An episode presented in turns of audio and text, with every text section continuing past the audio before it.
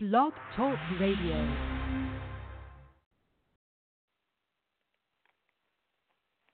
B-I-B-L-E,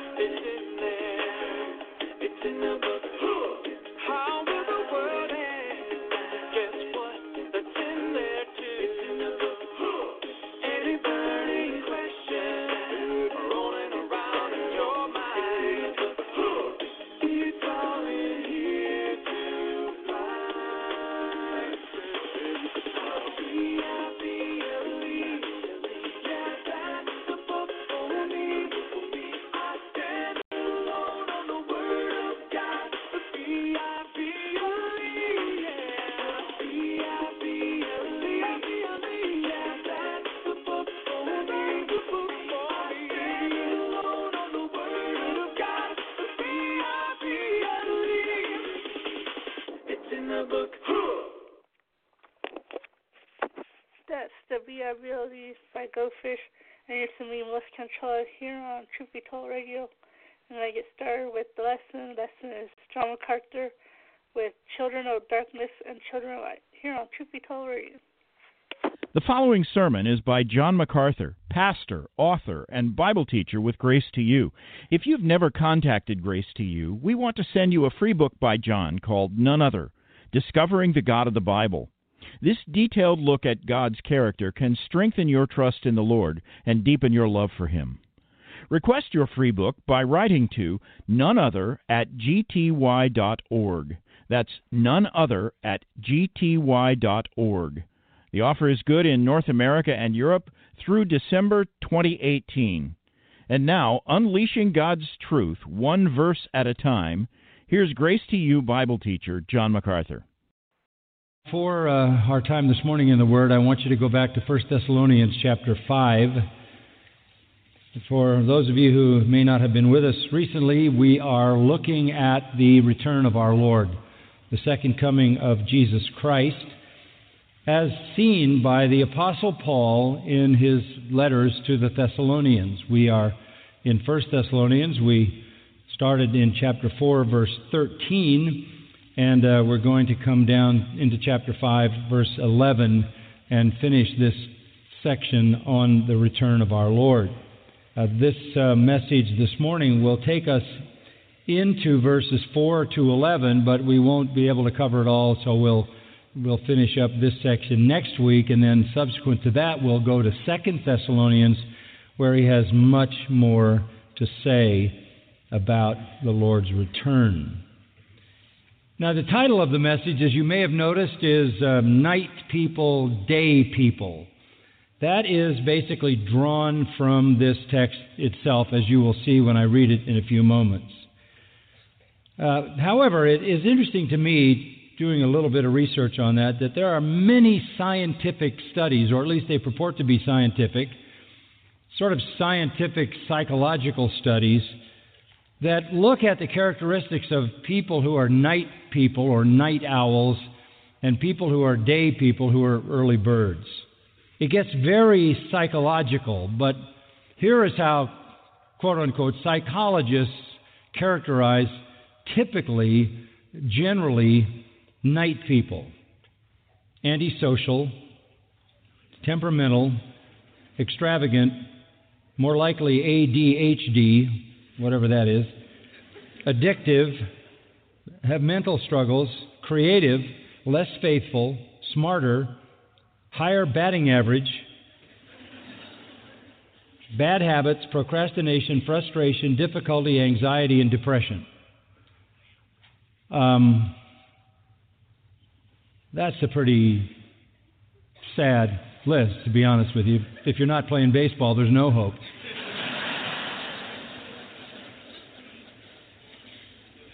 On the other hand, day people are characterized typically by persistence, cooperation, agreeableness.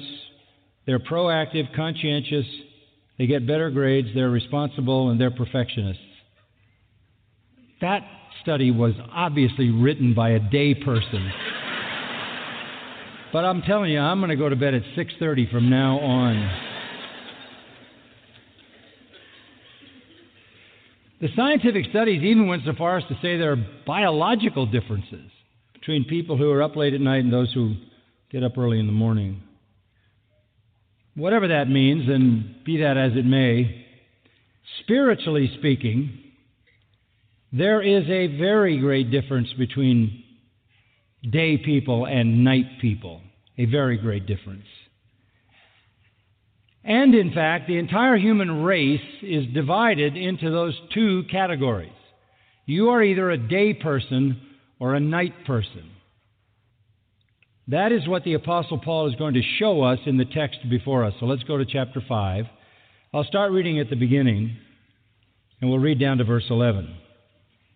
Now, as to the times and the epochs, brethren, you have no need of anything to be written to you for you yourselves know full well that the day of the Lord will come just like a thief in the night.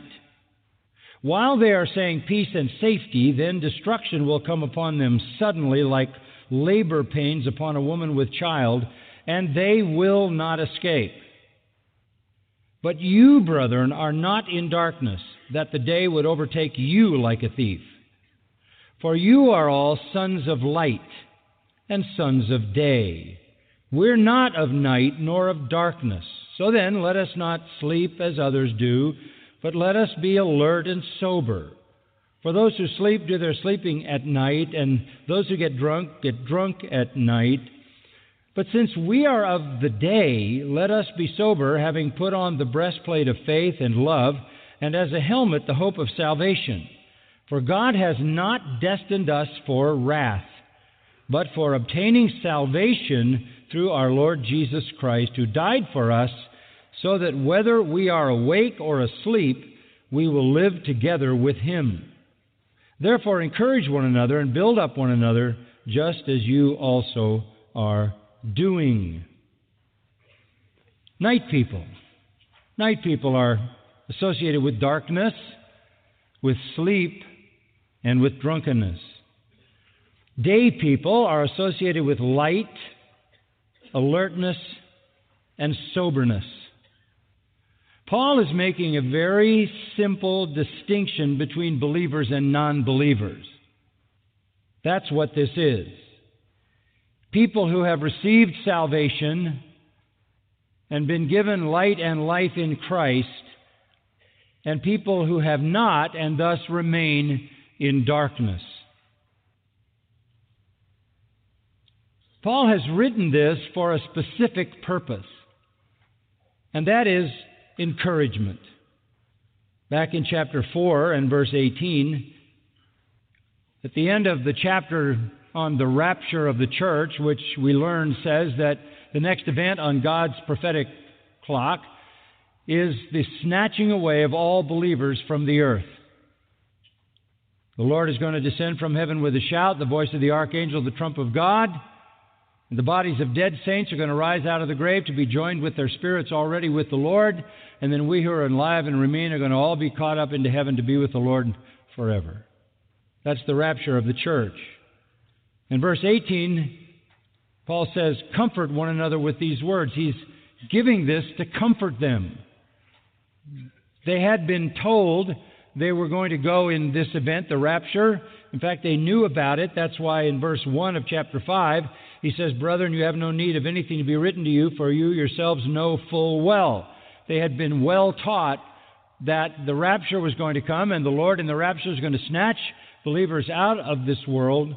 We saw that same promise in uh, John 14, and we saw that same promise in 1 Corinthians 15. But also, they were not only anxious for the rapture, that they were concerned as well about the day of the Lord because they had been taught about the day of the Lord. And we learned that the day of the Lord is a term that appears in the New Testament several times and many times in the Old Testament, and it refers to divine judgment, severe, cataclysmic, divine judgment from heaven. They had also been taught about the day of the Lord, that there would be a day when man's day ended and it was the Lord's day. And it would be a day of judgment, a day of fire, a day of burning, a day of destruction across the face of the earth. It is laid out in detail, we know that, by some of the prophets, as well as our Lord in the Sermon on the, uh, on the hillside, looking back at Jerusalem, that we call the Olivet Discourse from the Mount of Olives. It is also laid out in very careful detail in the book of Revelation what the day of the Lord is going to be in terms of specific judgment. The Thessalonians were concerned about two things. One, the believers who died already, did they miss the rapture? And could it be possible that even the ones who were alive had missed the rapture, or the Lord had changed his mind about the sequence because they were being so severely persecuted that it might feel like they were in the day of the Lord. I wouldn't be a bit surprised if believers who haven't been taught a proper biblical understanding of the end times all over the world today might think they are in the day of the Lord. More Christians are being massacred today than any time in human history. So the Thessalonians wanted to know about whether dead Christians would be included in the rapture, and Paul in chapter 4, verses 13 to 18 said absolutely they will. Their bodies will be joined to their already glorified spirits, and then we who are alive and remain will all go to heaven to be with the Lord. And that's when we have the marriage supper of the Lamb because the bride is complete and receive our rewards. And as far as the day of the Lord goes, you're not in the day of the Lord because the day of the Lord is not for believers. That's the answer that Paul wants to give them. Don't fear that the saints who have died will be left out of the rapture, and don't fear that you might go into the day of the Lord. That is not going to happen. The point of these two lessons in eschatology is the same. Verse 18 Comfort one another with these words. Verse 11 Therefore, encourage one another and build up one another, just as you also are doing. This is encouragement to the believers. Your future is secure. Your future should comfort you, encourage you, and strengthen you. So, Paul has talked to them about the future, the rapture, the day of the Lord. And now he wants them to understand that the rapture is for the people of light, the children of the day. And the day of the Lord is for the people of night, the children of darkness. And so the contrast is between believers and non believers, salvation and wrath, life and death, hope and no hope, day and night, darkness and light, being asleep, being awake, being drunk, being sober, being separated from God forever or being with the Lord forever. It is a very stark and crystal clear revelation that there are only two kinds of people in the world people of the night and people of the day, children of darkness and children of light. It is so carefully and inescapably laid out that we cannot miss the point. Now, he wants to encourage these believers in Thessalonica and us as well. So he's saying to us, don't fear. You will not be a part of judgment. That's really what they believed. Back in 1 Thessalonians 1:10, Paul said, "You are waiting for his son from heaven whom he raised from the dead, that is Jesus, who rescues us from the wrath to come."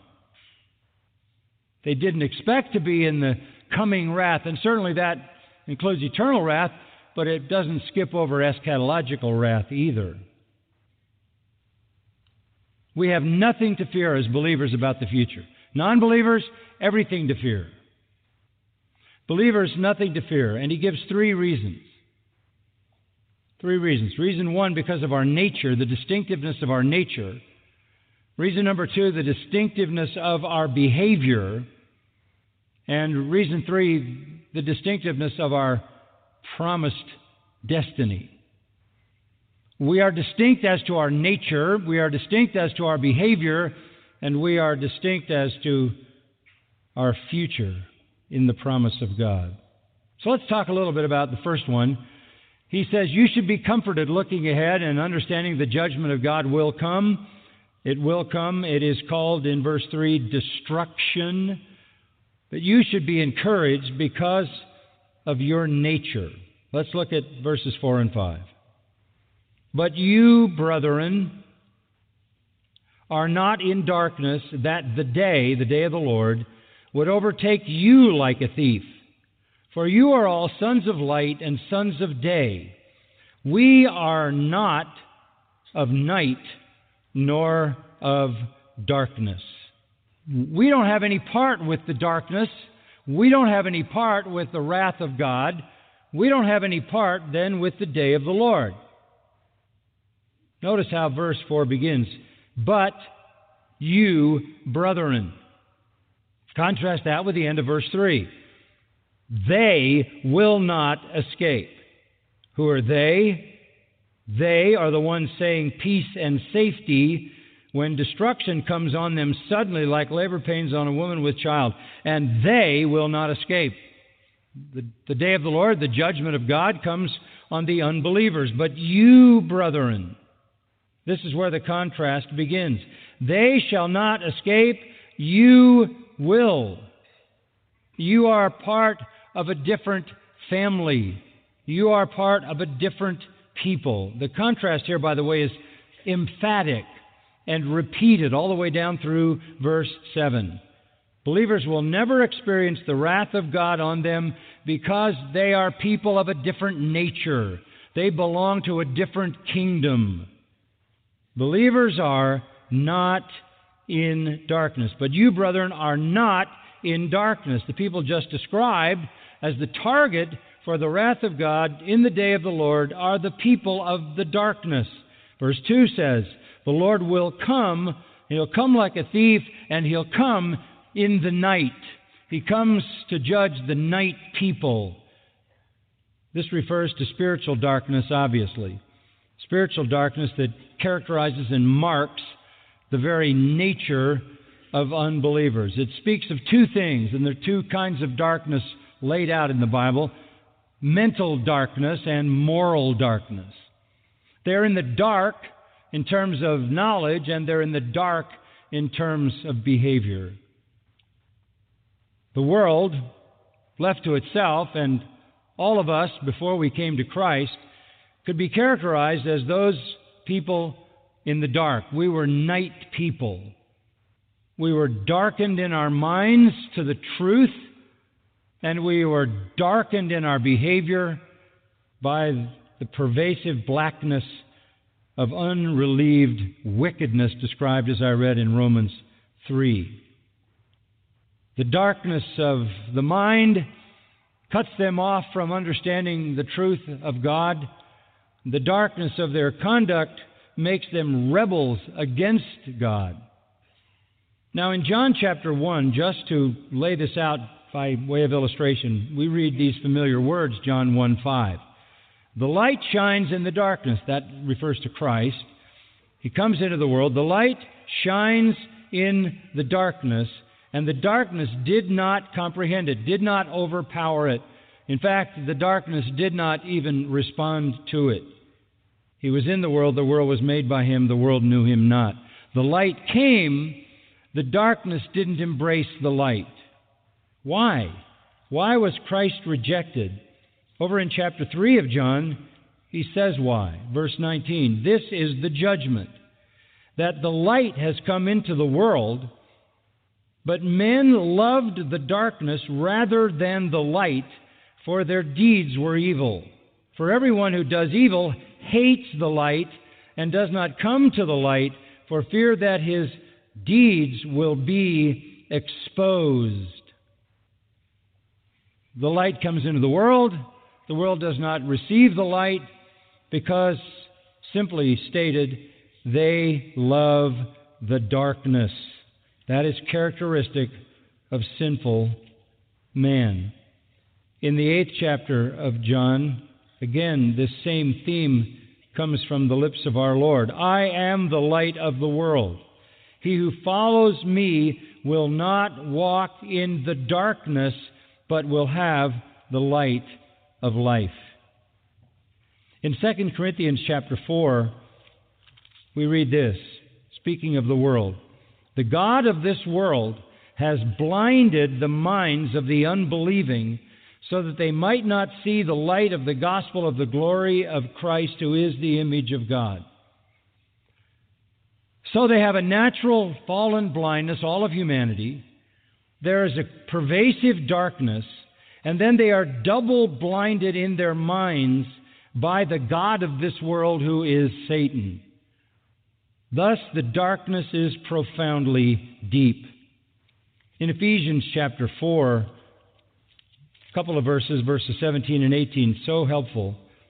So this I say and affirm together with the Lord that you walk no longer as the nations walk in the futility of their mind, being darkened in their understanding. That's the first kind of darkness. Darkened in their understanding, excluded from the life of God because of the ignorance that is in them, because of the hardness of their heart. They are dark at the very depth of their comprehension, their mind. And as a result, they have become callous and given themselves over to sensuality for the practice of every kind of impurity with greediness. The darkness of the mind shows up in the darkness of their behavior. Wickedness. In chapter 5 of Ephesians, we read in verse 8, You were formerly darkness. Now you are light in the Lord. Walk as children of light. Or verse 11, Do not participate in the unfruitful deeds of darkness, but instead expose them. Once we were the children of darkness and the children of wrath and the children of Satan. But we have been delivered from the kingdom of Satan, the kingdom of darkness, into the glorious light of the gospel kingdom. Jesus called Satan by this title, Luke 22:53, the power of darkness. The power of darkness. He sums up the power of darkness. He is the God of the darkness. He is the ruler of the darkness. He oversees the domain of darkness, the language of Colossians 1:13. When we were in that domain, Ephesians 6:12 says we were under the control of the spiritual forces of this darkness. And we were headed for eternal darkness. What 2 Peter 2:17 calls the black darkness that has been reserved forever. What our Lord referred to in Matthew 8:12 as outer darkness where there's weeping and grinding of teeth. So the darkness is the metaphor for the domain of ignorance, sin, wickedness, and rebellion, the realm in which all fallen human beings live and move and have their being. That is the target for the judgment of the day of the Lord. The day of the Lord comes in the night at the darkness. But notice verse 4 again. But you, brother, are not in darkness, that the day would overtake you like a thief. For you are all sons of light and sons of day. We're not of night, nor of darkness. We're not in the darkness mentally. We're not in the darkness morally. We won't be in the darkness eschatologically. And we will never be in the darkness eternally. The day will not overtake us like a thief in the night. The day of the Lord is not for us. Listen to a verse from the prophet Amos, chapter 5. Will not the day of the Lord be darkness instead of light? Even gloom with no brightness in it. That's the day of the Lord. It's the day of darkness, and it falls on the kingdom of darkness. Believers have nothing to fear. We're not in the darkness. Go to verse 5.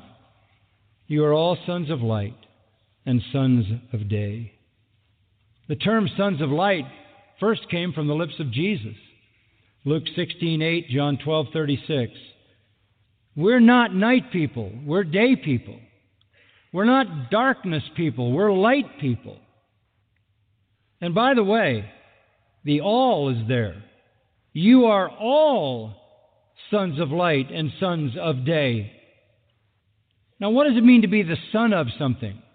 Well, a Hebraic kind of expression. A man or a woman would be said to be the son of any influence that dominated that person's life or characterized their nature. In the Old Testament, you have sons of Belial. Belial being a term for Satan.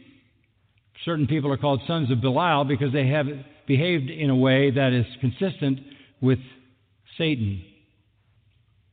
You remember that James and John were called by our Lord sons of thunder because their behavior was thunderous, judgmental assault on certain people in a village with whom they were unhappy for the lack of hospitality. That was not the only time. The Sons of Thunder wasn't a new name for them, they'd had it for a long time. A kind of thundering brashness and boldness characterized them. In Acts chapter 4, verse 36, you meet a man who is called a son of comfort, a son of consolation, which is to say that the dominating characteristic of the man is, is comfort. Whatever characterizes your nature, whatever influence sort of dominates your life, you can be identified in Hebrew terms as a son of that. You could be a son of love, a son of kindness. You could be a son of anger. We, as believers, live in the realm of light. We are destined for eternal light. We are destined for heaven's glorious light. And just to give you a preview of that, listen to Revelation 21. And uh, we can pick it up in verse 22. John has a vision of heaven. I saw no temple in it, for the Lord God, the Almighty, and the Lamb are its temple and the city has no need of the sun or of the moon to shine on it, for the glory of God has illumined it, and its lamp is the Lamb. The nations will walk by its light, and the kings of the earth will bring their glory into it. In the daytime, for there will be no night there, its gates will never be closed, and they will bring the glory and the honor of the nations into it, and nothing unclean, and no one who practices abomination and lying shall ever come into it, but only those whose names are written in the Lamb's book of life. Then he showed me a river of the water of life, clear as crystal, coming from the throne of God and of the Lamb in the middle of its street. On either side of the river was the tree of life, bearing twelve kinds of fruit, yielding its fruit every month. And the leaves of the tree were for the well being of the nations. There will no longer be any curse, and the throne of God and of the Lamb will be in it, and his slaves will serve him, and they will see his face, and his name will be on their foreheads, and there will no longer be any night, and they will have no need of the light of a lamp, nor the light of the sun, because the Lord God will illumine them, and they will reign forever and ever. We're headed for eternal light. We are the people of light.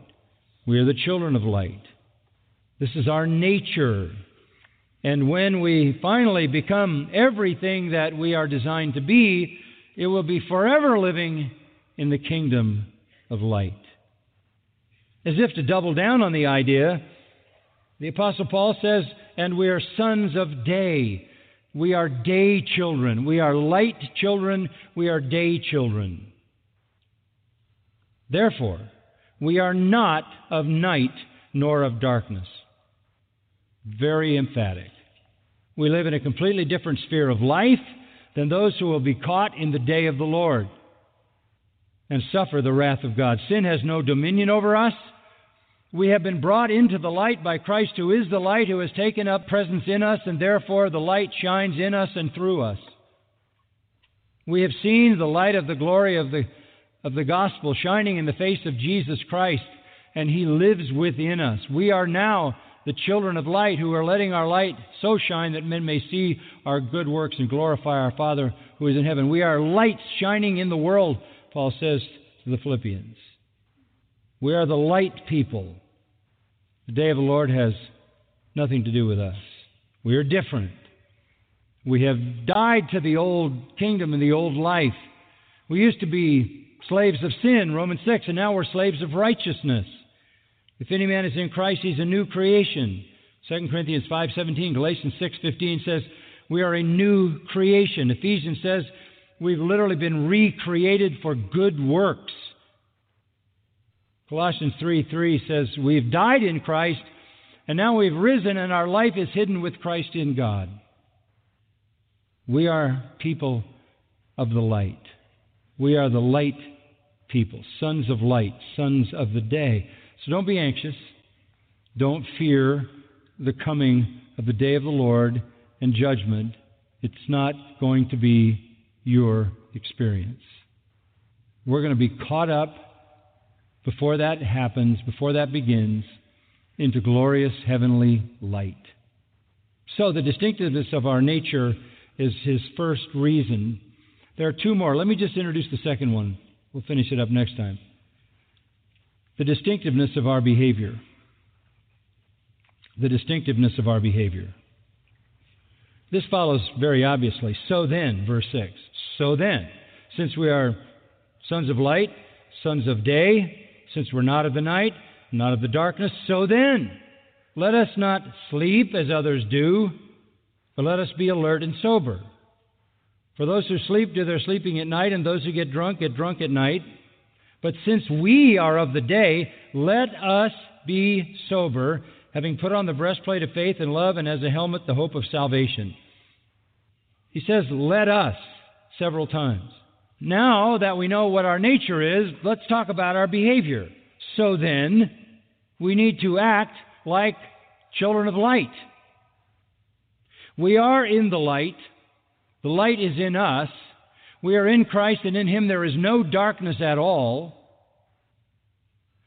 1 John 1 we walk in the light as Christ is the light. So we are people of the light. Because we have been delivered from the domain of darkness, rescued out of the night of sin and ignorance and rebellion, it would be ridiculous for us to behave like the night people. There's no place for nightlife among day people. There's no place for nightlife among day people. Turn to Romans 13, and that would be a good place for us to wrap up this morning. Romans 13, 11. And we'll talk a little more about this next week, the same text, but I want to introduce it to you. Romans 13:11. Do this. Very direct instruction. Do this, knowing the time, that it is already the hour for you to awaken from sleep, for now salvation is nearer to us than when we believed. And in other words, the Lord's coming or our death is nearer than it's ever been. The night is almost gone. The day is near. That's the day when either we're in heaven or the Lord comes to set up his kingdom. The day is near. Therefore, let us lay aside the deeds of darkness and put on the armor of light. What does that mean? What do you mean by that? Let us behave properly as in the day, like day people. Not in carousing and drunkenness, not in sexual promiscuity and sensuality, not in strife and jealousy, but put on the Lord Jesus Christ and make no provision for the flesh in regard to its lusts. When you were in the darkness, when you were part of the night people, you did whatever your lust told you to do. The darkness is where the deeds of darkness take place. The darkness is where carousing and drunkenness and sexual promiscuity and sensuality and strife and jealousy take place. We're children of the light. We're not children of the darkness. So he reminds us in verse 12 put on the armor of light. Wear the uniform that fits your nature. What do you mean, put on the armor of light? Pretty clear. Go down to verse 14. Put on the Lord Jesus Christ. What does it mean to put on the armor of light? To put on Jesus Christ. What does that mean? It means to act like Him. He is the light. The armor is Christ likeness. Behave as He would. There's no place again for nightlife among day people. Put on the armor of light, which is to say, put on the one who is the light, the Lord Jesus Christ. And as a result, you will make no provision for the flesh in regard to its lusts. We are the day people. We are the people of light. We need to live like it so the world can see that light. Father, we thank you for leading us this morning in such a rich and wonderful time of worship together. Thank you again for songs of praise and worship. Thank you for your precious word above all things, which shows us your person, your character which reveals in fullness the light. We know you are light. Christ is light, and He has brought us into the kingdom of light to be the children of light, to shine as lights in the world. We are, we are those who know the truth and are called to live holy lives. May our light so shine that men may see our good works and glorify our Father who's in heaven. We're so sad about those who claim to be Christians and whose lives are characterized by nightlife. Those who claim to be day people but live like they were in the darkness. How they dishonor you. Lord, may we be truly children of light, manifestly children of light. That's what you desire of us. That gives you glory. You've been listening to John MacArthur, Bible teacher with Grace to You. For free access to all of John's lessons and a listing of study Bibles and books available for sale, visit Grace to You's website at gty.org.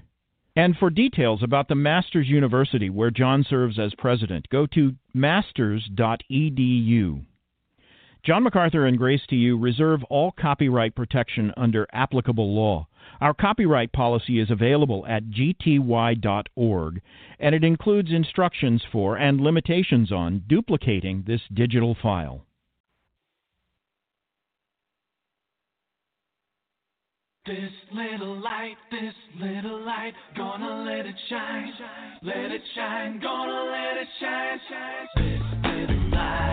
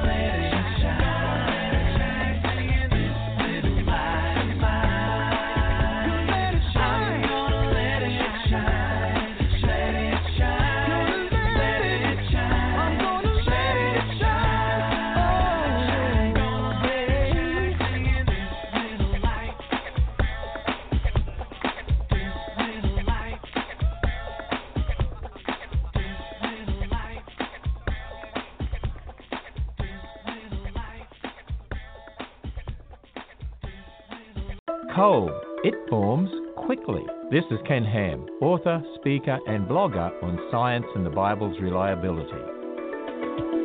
When we burn coal, we're burning the remains of dead plants. Now, this vegetation was buried sometime in the past and it was turned into coal by heat and pressure. But how long ago did these plants live and how long did it take to convert them into coal? Well, that depends on your starting point. You see, if you start with old earth ideas, it took millions of years of slow processes. But when scientists copy these natural processes today in a lab, it only takes a few months. Starting with the Bible's history, we know there was a global flood. It would have buried trillions of tons of vegetation. Heat and pressure then converted it into coal over a matter of just months. Subscribe to receive free insights from Ken Ham delivered to your email inbox each day when you visit us at AnswersRadio.com. There's so much more at AnswersRadio.com.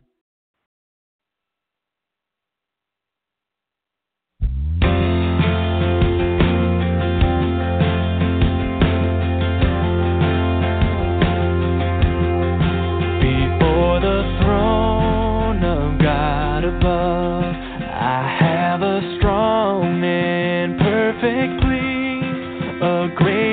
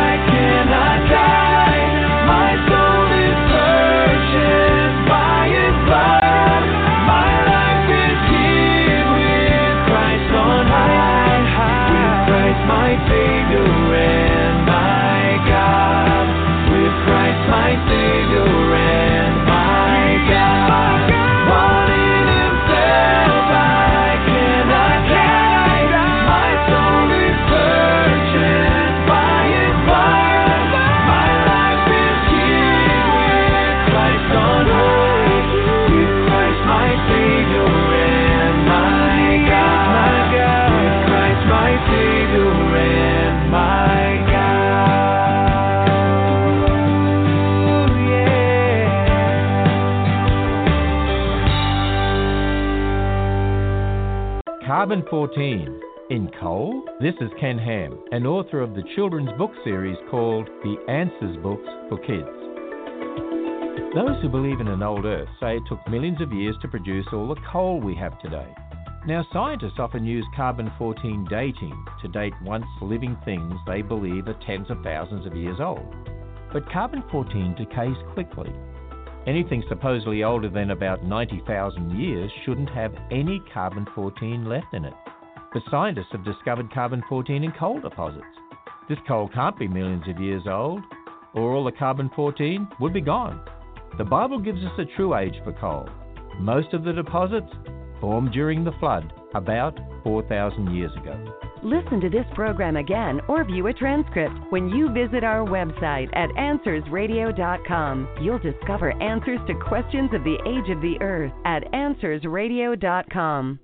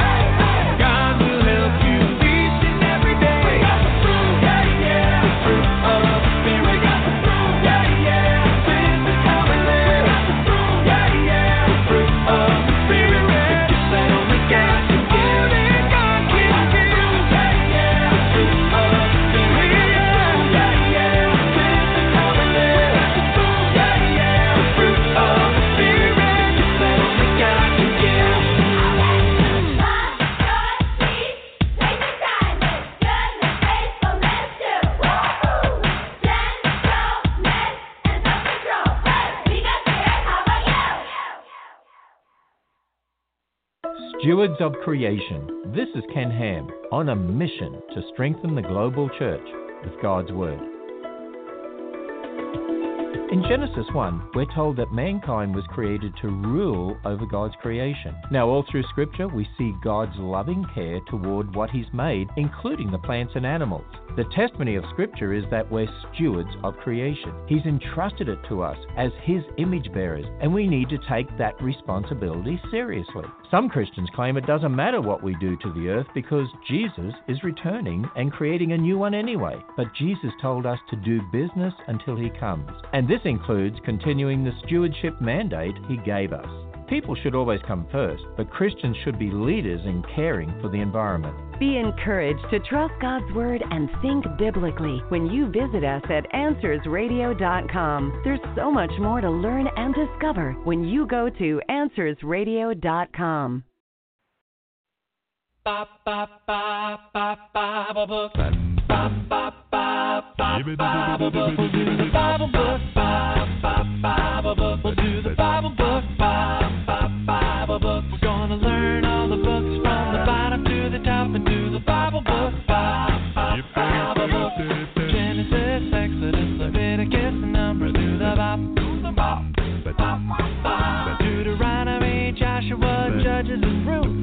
Bop.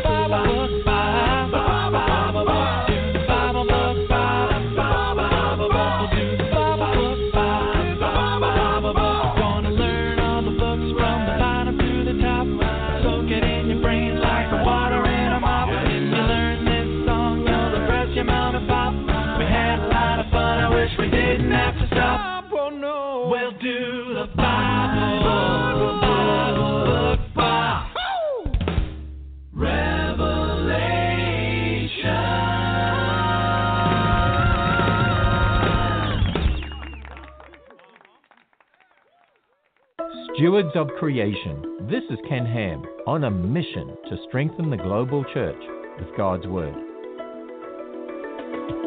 In Genesis 1, we're told that mankind was created to rule over God's creation. Now, all through Scripture, we see God's loving care toward what He's made, including the plants and animals.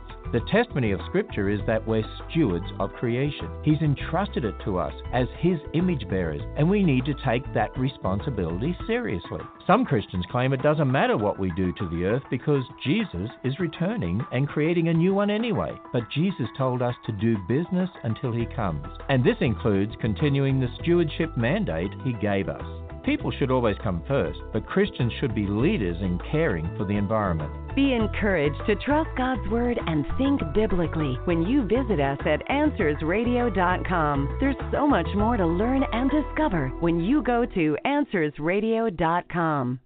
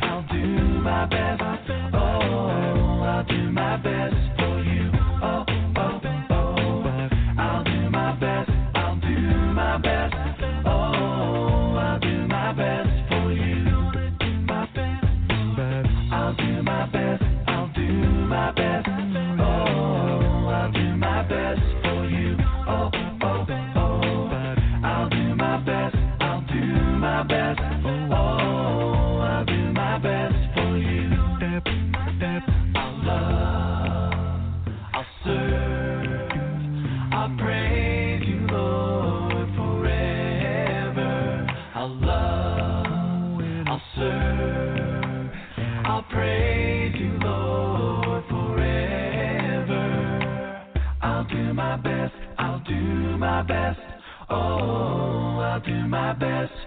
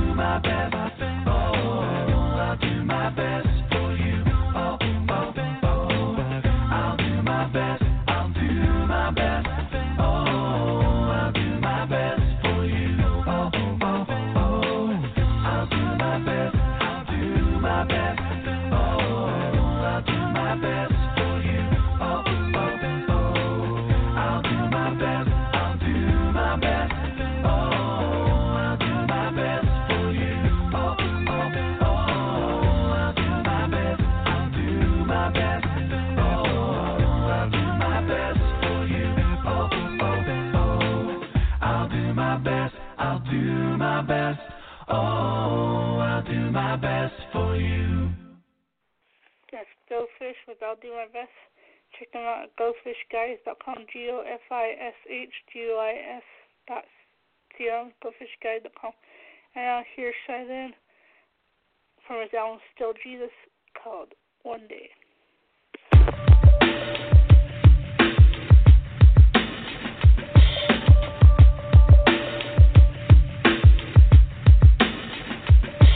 Yeah. Man, it's crazy how time flies. My mind tries to sit still, thinking, how does one define wise? Feels like yesterday I was a newcomer, fresh in the game, ready to make the true thunder. But as the beat plays, they lose wonder. After a few summers, the band's ready for a new drummer.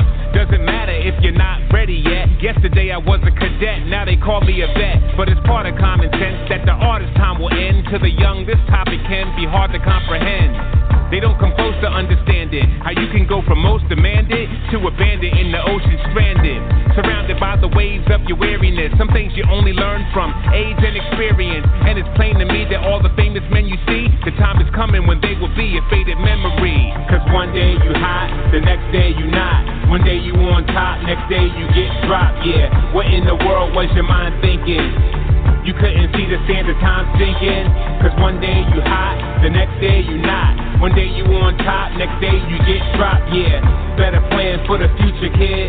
Time catches up to everyone, no matter who Yeah. it is. Whatever happened to so and so? That's what they wanna know. Eventually we learn that they all come and go. Today's rising star, tomorrow dies with scars. Today they all struck, tomorrow you washed up.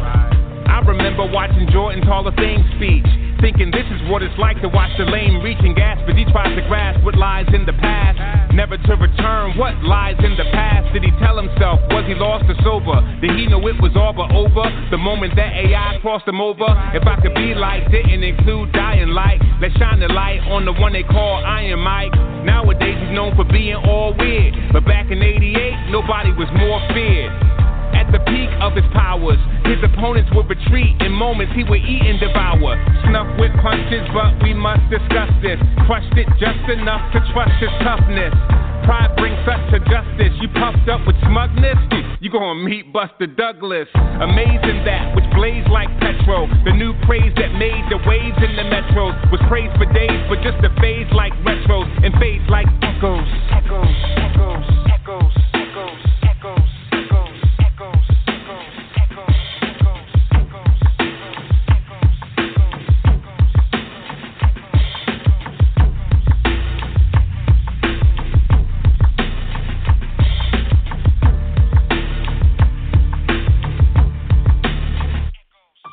Cause one day you hot, the next day you not. One day you on top, next day you get dropped. Yeah, what in the world was your mind thinking? You couldn't see the sand of time sinking. Cause one day you hot, the next day you not. One day you on top, next day you get dropped. Yeah, better plan for the future, kid. Time catches up to everyone, no matter who it is. What I'm speaking on is seriously welcomed by the few. Even no experience to tell you that it's true. On your radio station, this won't be found on the playlist. Wisdom, the sound of the sages, resounding for ages. The older I get, I notice it. The whole of the script, hmm, it's found in the pages, a holy writ, not the cash speech of the reverend, but what a man sees under heaven. Ecclesiastes 111. No matter who you are, death aims to stop ya. Whether banker, doctor, or Frank Sinatra. Before your time is done, meet the timeless one, the dying, death defying, rising, shining sun. King Jesus astounds and amazes. He pounded the pavement to save those who were bound to their cages. So let us praise the one who made the Everglades. Our debt was paid, so in glory will never fade, never fade, never fade,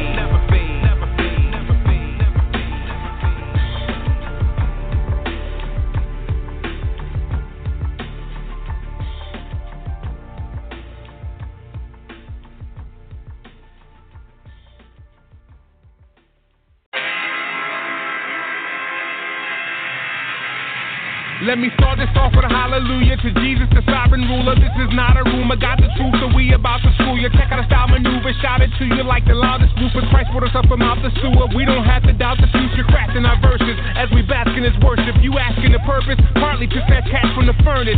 Through Jesus' extravagant service, immaculate purchase, he was smashing the serpent, and we only scratching the surface.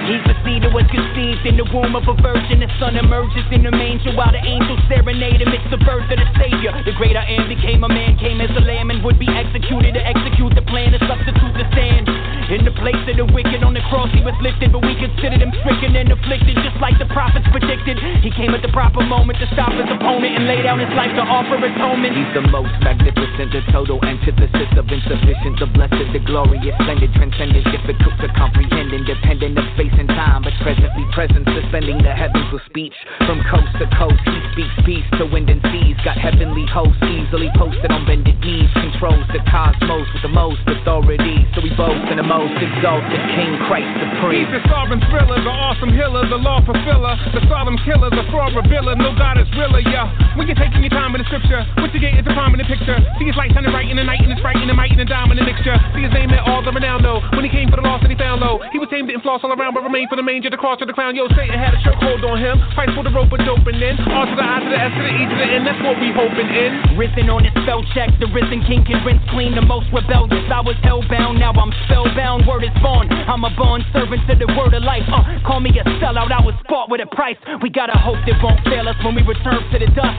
We will rise up just like the one who justified us. It's not wishful thinking when the truth's sinking. We are clinging to the promises of God, bringing an everlasting kingdom. Nothing can compare to the worth of what we inherited. Nothing in heaven on earth can measure what Christ merited. The skies declare the affairs of his glorious care. The God who is there, who's aware, who delights in our prayer. His purposes are permanent and perfectly proportionate. Everything that orbits around his glory subordinate. He is the most excellent one, intrinsic, infinite son, preeminent, the name par excellence, prenom phenomenon. He's beyond phenomenon. You see, the father of cosmology, the abba of astronomy. He's potter, we a pottery. It's shocking Jesus died for me. The father, he adopted me and constantly provides for me. Whether or not I got degrees, you gotta see his odyssey from sovereignty and lottery to poverty and robbery to resurrected bodily. Apocalyptic prophecy. He's stopping all the mockery and scholarly snobbery that don't acknowledge him properly. You ought to be on bended knee before the preeminent. It's awfully arrogant to reject him to your detriment. Study the development from Old to New Testament. You'll find a theme that's prevalent from age to age. It's relevant. Crisis on its center stage. Forget religious sentiments that center on man. But something less is what you're settling. He is the most excellent, exercising benevolence and blessing a remnant with the benefits of his inheritance. Yeah, the sin of sinners that separated and segregated, that severed the relations between man and his maker, and placed Christ on his costly cross and compensated his life, death, and resurrection, emancipated and gave us freedom from it all, freedom from the effects of the fall, freedom from Adam and Eve in the Garden of Eden and from the law. So the saints stand and applaud his grace and glorious cause with hands raised, praising his name, singing glory to God. Christ is supreme. Christ is supreme. That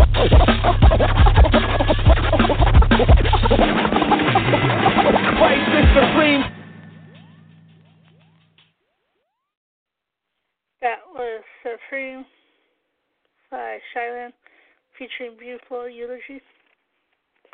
And next to have something from Wretched. This is Paul Washer with You Are Either an Enemy of God, I mean, enemy or a child of God. I've got good news for you, and I've got bad news for you. The good news is God is here. The bad news is God is here. Now, whether it's good or bad depends on what side of the line you're standing on. And believe you me, you're not standing in the middle.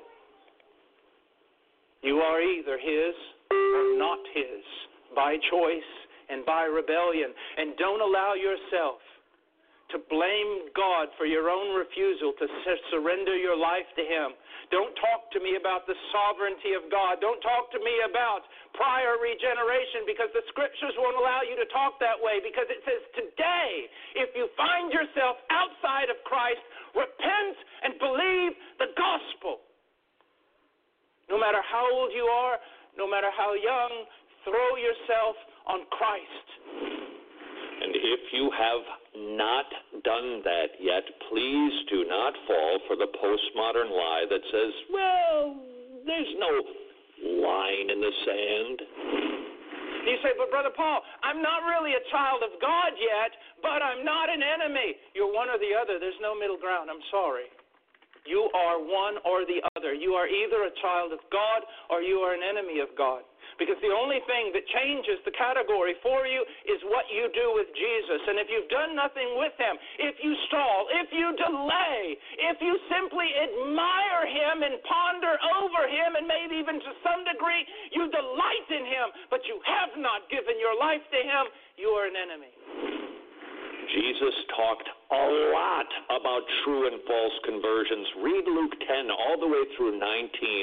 Parable after parable after parable. There are true converts, there are false converts. There are wise virgins, there are foolish virgins, there are wheat, there are tares, there are good fish, and there are rotten fish. In other words, Jesus was very concerned about false Christianity and false converts. And these days, perhaps more than ever in the church's history, we are seeing more rotten fish sprinkled among the good fish than ever before right inside of the church. Right now, in this building, I do not know who is an enemy of Christ. You may be hiding within a godly church. You may be hiding within a godly family. And yet, know this everyone in the world may think you're Christian, but his hand will find you out. When will that happen?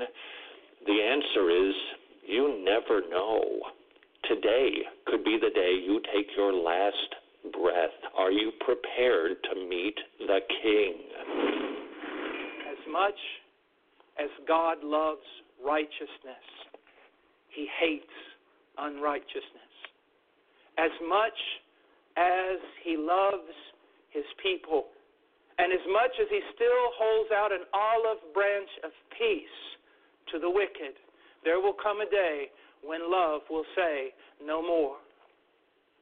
And mercy will withdraw its hand and no longer hold back the wrath of God. And in that moment, you will be eternally destroyed, eternally consumed by the wrath of Almighty God every cent, for every thought, every word, every deed. Everything you should not have done, and you did. And everything you should have done, and you did not do. There will be a day of reckoning, and it is going to be far more terrifying than a pastor who just ziplined into a church. Perhaps you're one of the millions of people who have watched this Sunday service of a pastor wanting to encourage his congregation that Jesus is coming back. So, how does he do that? He said, Well, you know, I wanted to do more than just talk. Hold on. That's God's means of communication. The Word of God is to be proclaimed, and skits and stunts should not supplement it somehow. This fellow ziplined into the church. Man, that is so 2013. And it was so tame, and it was so lame. The guy just comes on his little zip line. Hey, this is, look up, because Jesus is coming back. hardly the calm that will be covering the planet when Jesus returns. It is going to be terrifying. People will shake, they will quake, they will tremble because the little baby born in a manger is coming back as the lion of Judah to judge the world in righteousness, and it is a terrible thing to fall into the hands of the living God. You imagine, bold sinner, when you're walking down the corridors to enter into the judgment throne room of God and you're with your chest out, bold and mighty, thinking that you're going to withstand this God in a debate, that you're going to prove your innocence. And as you're drawing near, you see angels that could consume the world running the other way in abject terror from the face of the one that you're going to have to face. Without Christ, without his blood, you will not be delivered. And this time it is not an angel of death coming through Egypt this time, it's God. What is man's biggest problem? It's not overdue bills, a tenuous work situation, prodigal children, or disease. Our biggest problem is the babe born in a manger. Why? Because God was sending his son to save us from himself. God sent his son to this planet to be a sacrifice for sinners, to redeem sinners, to buy back sinners, to adopt sinners into his own family. And that very same Savior spent a lot of time talking about Judgment Day, that there will be a day of reckoning. And those who are in Christ will be spared from the wrath of their biggest problem. But those who are not in Christ, uh, not so much. And don't think that on that day Christ will stand up and oppose his Father.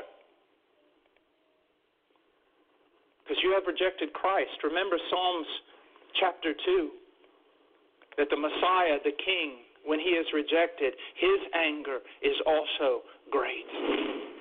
Kiss the Son, lest he be angry.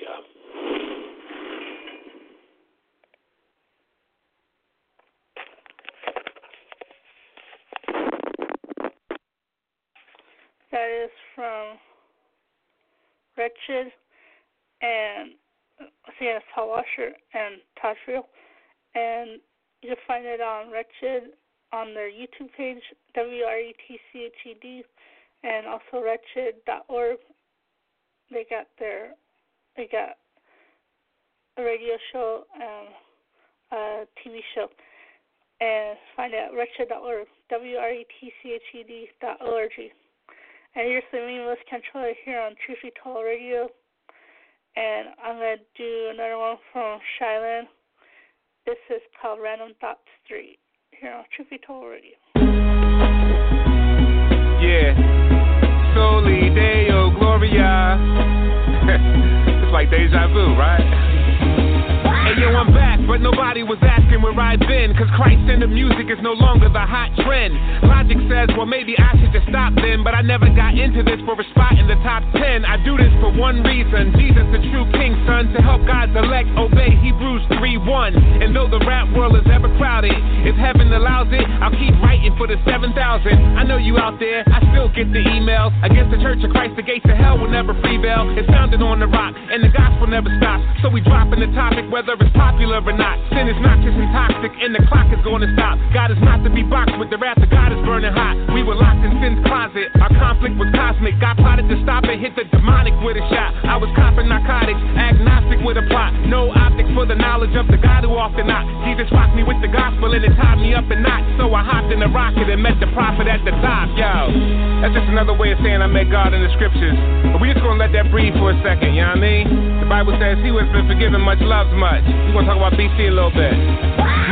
My depravity was total, not small like pops. I was chained to sin, I couldn't take off the locks. I thought I was a player, a math with the flavor. Say I know what the time is, but I ain't bet Isaiah. I would chuckle daily as I paid for disgrace. My eyes were always puffy like I got sprayed with mace. I would toot my horn at parties and I would do bars. Got so intoxicated I was ready to do Mars. Notorious for acting pretty silly in my city, Philly. Friends hear about it and be like, Whoa, did he really? Because I played dirty, Bill Laimbeer style. Through great mercy, spirit filled and dear child. Went from so gritty to headed to a gold city. In Christ I shine, the world's like no biggie. Whatever time to sing, I'm putting faith on the song. 112 displayed in John, the way to respond. When his patience runs out, then it's time for the ride, man. Microwave wrath of God, fam. That's why, because of Christ, I got mad joy. All I'm saying is, I used to be a bad boy. But nowadays I'm regenerated, born again from above, fam. How else can I say that? Went from various vices to a kid that's married to Christ, using literary devices to spit it very precise. My conversion to the master was so dramatic. I just wanted to be an ambassador or fanatic. The gospel was my tonic. With Christ I couldn't lose, but to walk with God like Enoch, I knew I couldn't cruise. This walk is a beast, but nothing's greater than the cross. Saw the mark of the east and the raiders of the lost. While Tower Records was choosing to carry G Unit, I was on that revolutionary theme music. The brothers from the Lou held it down as well, but we noticed a big shift in 2012. Around the time Jackie asked me about Calvinism, Christian hip hop found a different algorithm and crossed over without taking the crossover. Made us all sober. Years later, is it all over? Trip asked me if I was still motivated. I was quiet, but I wanted to say no, I hate it. Cause brothers in your camp causing lots of confusion. I love them as brothers in Christ, but not their conclusions. They wanna reach the world by all means, keep pursuing it. But tell me why they gotta diss the church while they doing it? That's what I wanted to say, but I ain't say it though. But no more laying low. I want them to play it slow, and I ain't dissing them. My prayers are the proof. Like Boaz without Ruth is unity without truth. CHH is like gorillas in the mist with no brotherly love. It's like Philly don't exist. What's happening here? It's a different atmosphere. Cats appear most concerned about a rap career.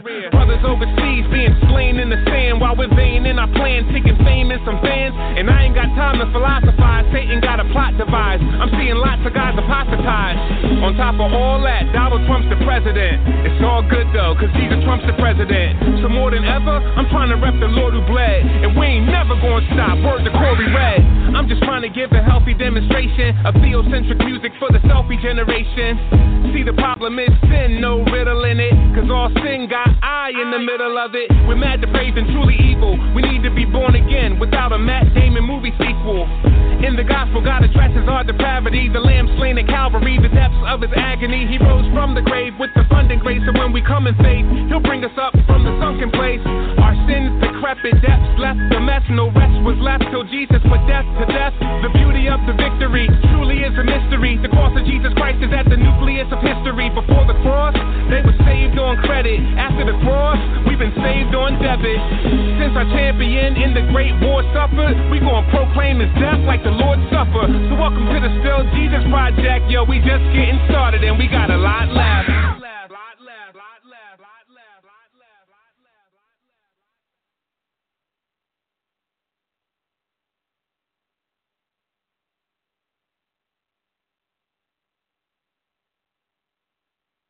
Up, up,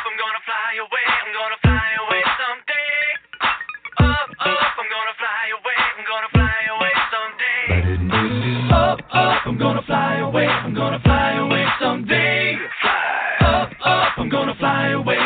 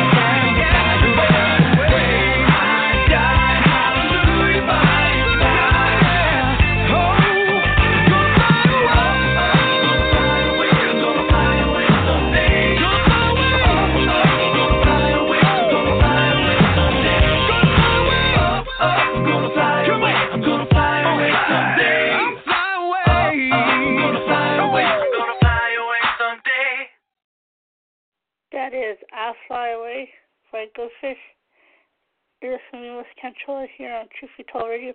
Want to find, find our website? Go to truthbetoldradio.com. T R U T H B E T O L D R A D I O dot C M. Truthbetoldradio.com. And now, here's Shai Linne with the song called Stand Up. Hey, yo, they said it was over, man. They said it was over. But it ain't over. We just getting started. Yo, 7,000, we all at. Let's go! Stand up, hands up. If you truly love the Son of Man, trust. Jesus is alive and his people he'll revive and his fame is going to spread across the land. What's up? Stand up, hands up. Does anybody love the Son of Man? Trust. Jesus is the King, so his people we will sing and forever say, Worthy is the Lamb. What's up? Surprise, no surprise, I'm back in your section with Jesus, his death, burial, and resurrection. More power than gravity, his knowledge and strategies confound the academy. Bow to his majesty, he paid sin salary, took up blame on Calvary. Those who love his name spread his fame is the policy. All eyes on the matchless price of his sacrifice. Let's prize our master Christ and rise in the afterlife. What, did we forget about the holiness of God or something? Did we forget that God owes us a ride or something? See the snake bruise when Christ came to save dudes who hate truth. The gospel is not fake news. Our debt is sin, the gospel sweeter than it's ever been. Ain't nothing changed, let us in, we got the medicine. It's still human emergency, the serpent attack. You think Jesus can't save? That's alternative facts. Stand up, hands up. If you truly love the Son of Man, trust. Jesus is alive and his people he'll revive and his fame is to spread across the land. What's up?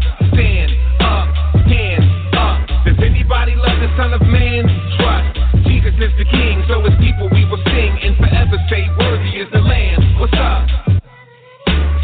listen to my composition. Lots of rhythm, but not traditional, kinda different. The God's consistent, no contradiction, my proposition. Through crucifixion, he mocked and crippled his opposition. It's not some fiction I'm spitting, the Son of God is risen. And my incentive for godly living is I'm forgiven. Jesus came to unlock the prison, and through the Spirit, he brings a new birth like an obstetrician. At times I listen, a lot of Christian hip hop is missing. The proper vision is my suspicion, we dropped the mission. Not to this, but the word of God, is it not sufficient? The doctrine is that the gospel fixes our shot condition. God the Spirit supplies conviction through proper diction. Against the backdrop of our tradition, the gospel glistens. A squad of Christians go out and witness that's God's commission. Cause Jesus Christ got the top position, no competition. Stand up, hands up. If you truly love the Son of Man, trust. Jesus is alive and his people he'll revive and his fame is to spread across the land. What's up? Stand up, hands up. Does anybody love the Son of Man? Trust. Jesus is the King, so want Jesus in the background like elevator music, but we gonna celebrate him, relegate him, we refuse it. They hate Christian hip hop. I peep myself. They say we too redundant. Well, let me repeat myself. What I gotta say almost feels too real estate. Sit back and feel the weight of what a real estate. Cause yo, Jesus Christ got me in the real estate. I'm purchased property, I feel like I'm real estate. If the Father wasn't gracious, no synonym. Again, he came straight blameless, no synonym. Again, nothing's been the same since, no synonym. Again, fakers lack his fragrance, no synonym. This is not the picture in a frame to still Jesus. Nah, we serve the rock, the harder than still Jesus. So how we gonna be silent? Let the world still Jesus. When the world and its trends pass away, it's still Jesus. Stand up, hands up. If you truly love the Son of Man, trust. Jesus is alive and his people he'll revive and his fame is to spread across the land.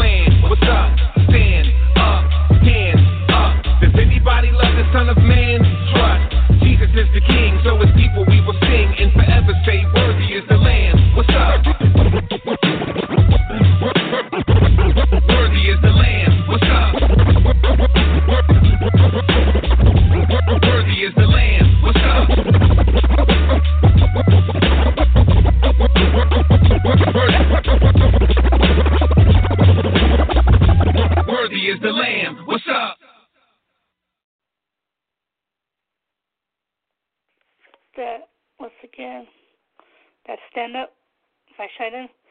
And next we have another thing from Wretched, and this is called Who Should God Forgive on Truth Be Told Radio.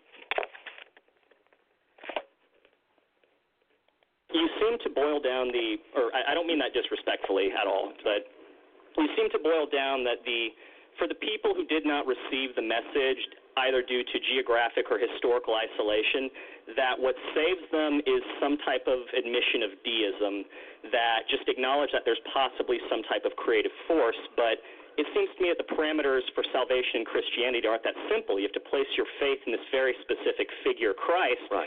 and you have to place your faith that he sacrificed himself for your sins. It's a you know, you have to know the story to know that. Yes. So how do people who were completely isolated by geography possibly know that? Just for an example, the Americas were completely cut off from the Christ story until the Europeans showed up in 1492. Right. How did people who were isolated for thousands of years conjure up the story of Christ and save themselves? All right. I'm going to go really deep on this one. You mm. seem like a smart guy, so just bear with me for a moment. Mm. All right. I want to I want to ask you a deeper question. Mm. Who do you think God should forgive and grant everlasting life to? In what sense? Who do you think is owed forgiveness and everlasting life from God? Well, the Christian theological sense would be nobody, but that sounds a lot like Calvinism, where God chose some people to be saved and not others and denied them knowledge. Well, we, we, we can we can debate Calvinism in a moment, but mm. the question is, who do you? Because your your your question is is loaded with a presupposition. Mm-hmm. God shouldn't punish anybody. I would say to you, God shouldn't save anybody. Mm-hmm. He doesn't owe any of us grace. He doesn't owe this generation, ten generations, this zip code or Cambodia. He doesn't owe anybody forgiveness. Mm-hmm. So your question reveals you think that we should be rewarded by God. My presupposition is, oh no, we shouldn't, and it is a massive movement of grace that saves even one person, let alone the millions and billions who have been saved. I'm sorry, tell me your name again, please. Ben. Ben, you didn't tell me before. All right, Sorry. Ben. Ben, look, God right now is screaming for you in two ways. This universe, the intricate design, the flora, the fauna, all of it is testifying to you, Ben. I exist. And he's pleading with you through this guy, who I hope you don't find offensive, I don't. pleading with you to come to the knowledge of the truth that Jesus Christ died for you, and the offer of forgiveness is the kindest thing that any being has ever done for anyone. Now, do you receive that sermon? No. Right, that's my point. See, people don't want to hear that. Well, actually, my point is that why do I deserve to be born at this place at this time You where I don't. can get full knowledge of Christ and save my soul? You whereas don't.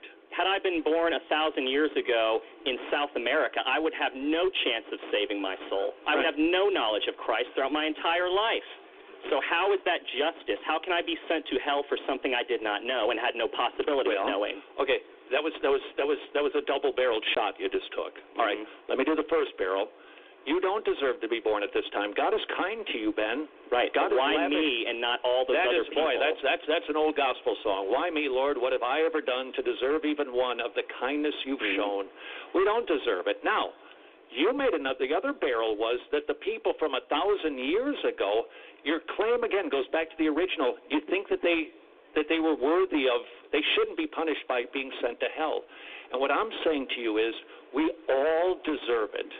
God should send all of us to hell. That is what we have earned for ourselves. They don't deserve a free pass. They have knowingly, with their conscience, bearing witness to the truth that God exists, the knowledge of God written in our DNA. That's why we see so many people trying to figure out who God is.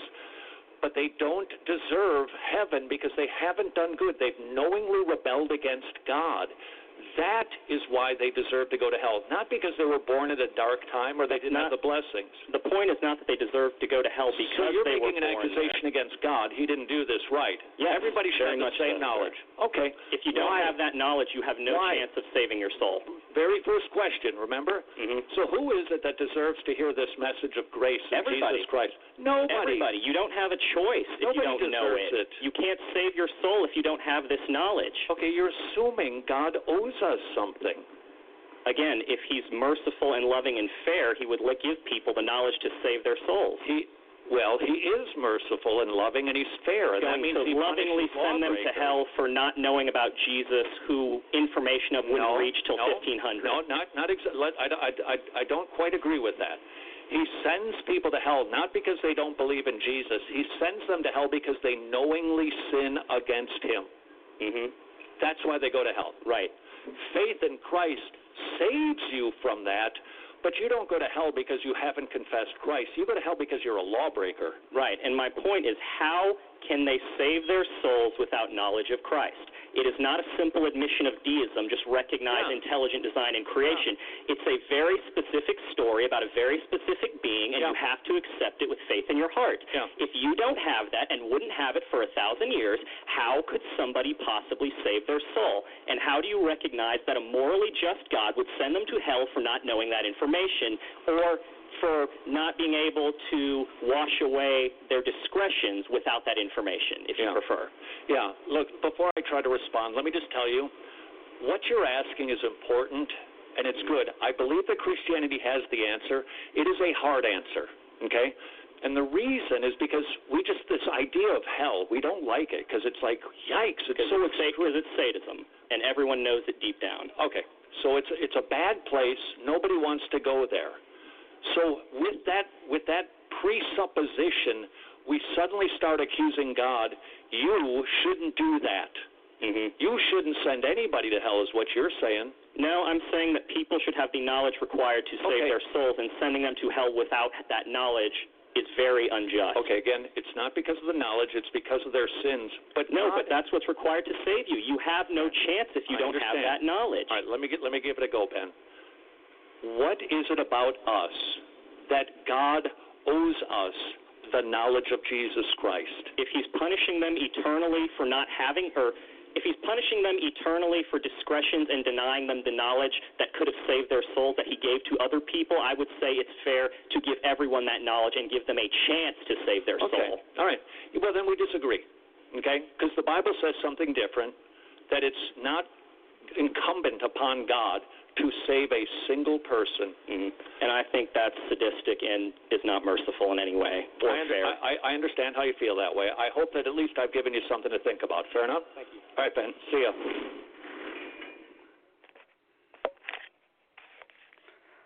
Once again, that's Who Should God Forgive on Wretched at their YouTube page. But they also have a website, wretched.org, wretched.org, wretched.org. And see. Oh, that's all I got for the show today. I'm Gonna go out with Yancy and friends with the Via. Bye for now.